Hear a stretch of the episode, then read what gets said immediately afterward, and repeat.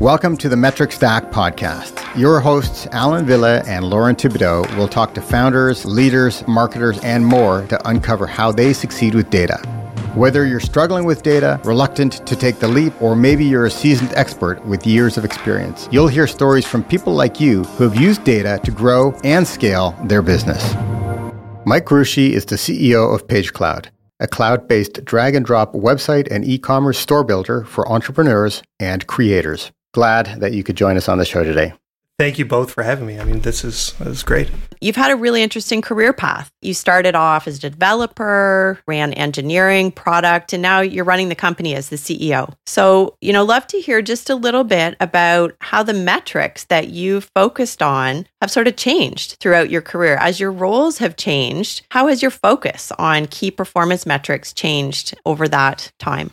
Uh, it's kind of funny in that I have like this kind of very strong personal belief that if you want to get really good at anything, you have to measure it. Right? If you want to you want to succeed, you have to measure it. There's no exceptions to this rule. And when I say there's no exceptions, you know, pizza or barbecue, over the last year, this is kind of what I've been doing. I take the pizza, I track every time I make pizza how the dough is made, where the sauce is coming from, what's going in the dough, how much hydration, what's the method the pizza is made and take pictures of the pizza, give my impressions of how I thought the pizza was after it's done. I mean, I really think that if you want to improve at any task, you have to actually track it.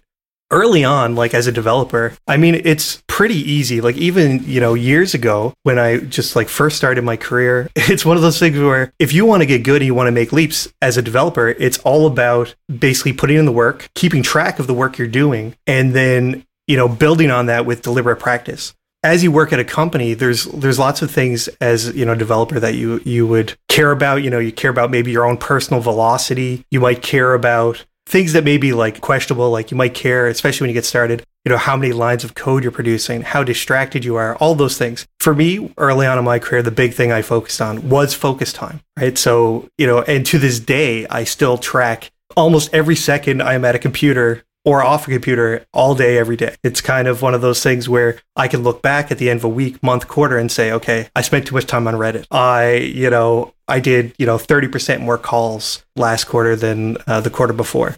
Those things are really important when you're trying to optimize how you, you know, how you perform. And you think when you're a developer and you get started, it's very much a individual you're recording your metrics individually. It's like, what's my cadence? What's my contribution? How am I doing? When you transition from an individual contributor to uh, a leadership role, the metrics that you look at become like a little bit more holistic. It's not you're less focused on the me, and you're more focused on you know the team or the company as a whole. Was that as natural? I mean, you actually strike me as like the prototypical data measurement guru. You seem to be measuring everything. Uh, you know, the question is as you went sort of from measuring things that mattered in your personal life to more of a leadership role and now CEO of PageCloud, you know, how did that change? Tell us a little bit about that. I think it's going to be for anybody who's transitioning from that kind of individual contributor to the more leadership roles. It's it's going to be difficult. I mean, a big part of this is uh, what metrics matter and I mean, that's a question you have to ask yourself all the time. What's what's important? What are the things that, you know, matter to actually getting the job done? So, you know, it's kind of one of these things where when I'll give you a really great example of this. When we started, um, or at least when I kind of started in like a bit of a more management role, we were doing Scrum and we were spending a lot of time and effort, you know, scoring things, measuring, you know, velocity against story points. And, you know, there's really a ton of time spent on that practice. And at the time, you know, you look at it and you say, okay, like these things are important. I mean, this is how people, you know, do this. This is how it works. This is how people approach agile. You know, you step back and you look at the result and you say, well, maybe these things that we thought were important are not important. Now, often what we think about is we think about like how are we doing as a whole? Are we achieving these set milestones? And less focused on story points and these things and more focused on cadence and discovery and uh, completion right? Like there's a you know it's a bit fuzzier but you know you get more done. So how do you go about asking those questions? Because you strike me as a naturally curious person. You know obviously you can't measure everything how do you determine what's important and what's worth measuring and, and what's not? you look at the metrics that you know you think are indicative of the overall performance of the company and then you you look at yourself and you say okay what actually moves those metrics right? So i've got you know mrr or churn or you know any of those things that you know net revenue retention. I'm looking at those those things individually and I say how can i move those things? Because measuring those is great but it's almost like you can't do anything with those with those numbers. You could say oh, i want mrr to go up. But really what you want to do is you want to kind of step back and say okay what are the things that I can do that affect, say, MRR or churn? What do I have to measure? You know, what are the milestones that, you know, that I can enact? What are the metrics that when I move those metrics, they have a like a correlated, a causal effect on MRR? Or what is the, the pair of metrics that when I interact with those, let's say customer retention, when I turn up retention, so I figure out ways to get users more engaged in the app, churn goes down. So the discovery process is like, what do you want to affect? and then and then what data do we collect about our users and what do we see in that data you know when we examine it that informs these larger metrics and i think that's really the key to like figuring out like what's going on and how you discover how do i how do i you know kind of move things in the right direction and there's no easy answers here Absolutely. Love what you're saying about that discovery process. And you, you, called out some really important metrics for SaaS uh, MRR churn, net revenue retention. Like, based on where you're at right now as a company, where Page Cloud is at, what are the top two or three things you're focused on as the CEO today? The top couple of metrics, Mike, and, and why? Right now, there's kind of two levels of metrics. So at a top level, we obviously care about MRR, ARR, churn, net revenue churn, LTV. We care about all of those things, right? Uh, CAC to LTV. Those are all really important. And then, but when you take a step back, we also, what drives the business forward? So we think about trial to paid conversion. Obviously, that's really important. But on top of that, we've got some underlying metrics that drive success there we think a lot about time to publish a website. You know, we're a website builder. How long does it take somebody to be successful? We think about customer retention. How frequently are they coming back and using the app? Have we provided them with tools that keep them engaged and also help them grow their business? And then I guess last would be like, are they collaborating with their colleagues or friends or other people? Is Page Cloud, you know, is the company better when you add more people like to that process? So, so this is great because I actually think this is the stuff that really matters. Because at the end of the day, the the measurements and the metrics are really results uh, of the things that really matter. So, you know, as you're measuring these leading indicators, that eventually they they turn into revenue and growth, and eventually that turns into profits. All of those things matter from a cultural point of view. So if you're on your way to, to work and let, let's say, you know, something dreadful happens and you get abducted by aliens, um, you know, how does the Page Cloud culture continue? Are these things inherent to every single employee? Are they sort of living and breathing this stuff as they're going about making decisions? So I actually think this is kind of a funny question. Somebody very smart, I'm not going to say who gave me this advice, like, you know, essentially at Page Cloud, I work with a bunch of very, very smart, curious, driven people. They're like the best colleagues you could ever imagine. They were working together for a long time and they're not afraid to speak up if something's not going right. And so when I kind of transitioned to the role of the CEO, one of the things that I did was I made sure that everybody both understood and had access to kind of all the metrics, like health metrics of the company. On top of that, and it's funny, it's to the point now where I can't even, we can't do anything without having this discussion we want to move forward on something. What is the hypothesis? Like, what are we trying to accomplish? What are the underlying metrics that we're going to track that will tell us whether we've been successful? And then what impact does that have on the rest of the metrics? So this is like everything we started the company starts with those questions being asked. And if we start something, if I say, "Hey guys, I think we should do this thing," they'll say, "So what's your hypothesis?" And and I'll say, "Oh yeah, I should probably come prepared with that, right? So we could have a real conversation." This sort of takes me back to university science class you know so you've got a hypothesis got you know expected uh, results and the formula is all about what is the process what is the experiment going to teach you and what are you going to learn from it. So i think that curiosity is, is super important. But I, I think the other thing that's important is that you've got a culture that is open and safe and everybody no matter you know what their station is allowed to question things Well, we try, at least from my perspective, and I think the team, there's no ego around any of this, right? So the culture is very egoless. And the idea is that if we have a bunch of people who are, like I said, very smart, very driven, and who are capable of making great decisions, you need to give them the information so that they can independently or together make great decisions. So I, I know that I have been, but uh, you know, have you ever been in a, a situation where ill-advised, you just say, "Hey, this is the number, this is the metric that we're trying to hit," but you sort of forget to actually explain why. Yeah, I mean, I think, you know, the discovery has to be something that you do together. And that's how these things survive, not only survive you, but it's also because, I mean, we don't want to talk about me getting hit by a bus on the way to work, but this is how, like, you grow as a team, right? It's I can't make every decision. We have people at the company, like other leaders, can't make every decision. Individuals had to say, hey, we're doing this thing. We believe it's going to work like this. We think it's important to track, you know, these metrics. And we think these have a strong correlation to users behaving like this. What do you think about that? Is, is, does that make sense for us to approach it that way? Are we building the right feature to track against, you know, this behavior that we want to elicit? Those are the questions that people will ask internally that leads to just good execution, building great product. And obviously, our goal is to build something that our users basically want to interact with, want to love. Uh, we want them to love it. And we want them to eventually pay us money so they can continue using it. I mean, those are the, just from an underlying metrics point of view, that's got to be the approach. I love that. And let's let's bring that in because you're using this discovery culture and you've got a culture of focusing on a hypothesis and key metrics at the end of the day, you're about growth and you want to beat the competition. And you set out a big pledge to beat some heavy hitters in this space. So, what kind of data are you using specifically if we layer in the competition to measure your progress there? What would you say about that? Every one of those companies that we think are our competition are behemoths, right? I think, like, as an example, who hasn't heard of WordPress, Squarespace, Wix, Webflow, etc.?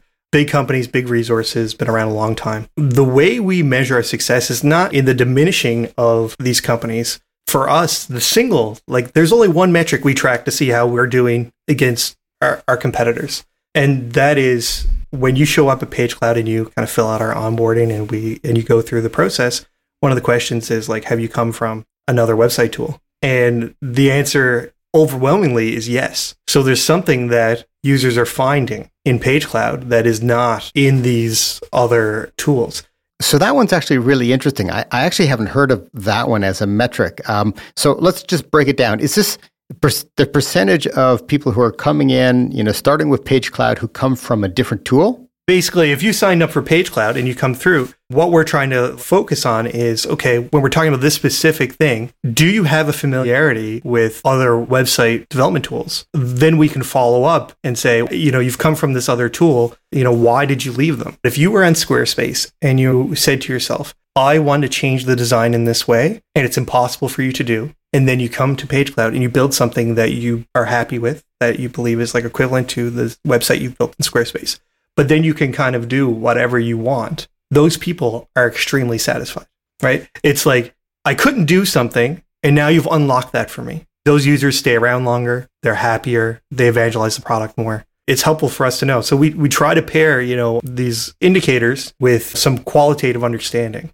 Yeah, so I, I like that one, Mike. And, you know, I haven't heard of that one. I mean, most people, when they segment, they segment by country or channel or, or type of advertisement. But here you've got a group that has already tried a tool and somehow they're blocked. So you want to understand how does that group, how does that cohort differ from folks that are starting fresh? For us, it's really not even about learning that high level metric is not as important as the understanding of, okay, why? And yeah, we understand that a lot of this can be anecdotal, right? Like it's like, I've come from here. That has a nice, strong quantitative number to it. And then how do I operationalize this not anecdotal, but qualitative data. For sure. I mean, I can see this being used in all sorts of different ways, you know, to sort of adjust your product roadmap, your marketing roadmap, you know, how your branding is being associated Let's shift gears a little bit and talk about fundraising and metrics around that. When you were fundraising for your Series A, what was the short list of metrics that you were most focused on, that your investors were most focused on, and which ones drove you nuts and made you roll your eyes? Like, oh my gosh, don't even talk to me about this. We've got a kind of a little bit of a unique story around this. We came out of the gate fundraising for basically both our seed and Series A in quick succession, but right after, so right before before and right after a launch at TechCrunch Disrupt. So we were finalists at TechCrunch Disrupt. And during that time, we were doing what you basically our own Kickstarter type thing. So our metrics at the time were really focused on CAC to LTV. So, how much does it take you to acquire somebody to this Kickstarter campaign? And what does that amount to in terms of MRR, ARR,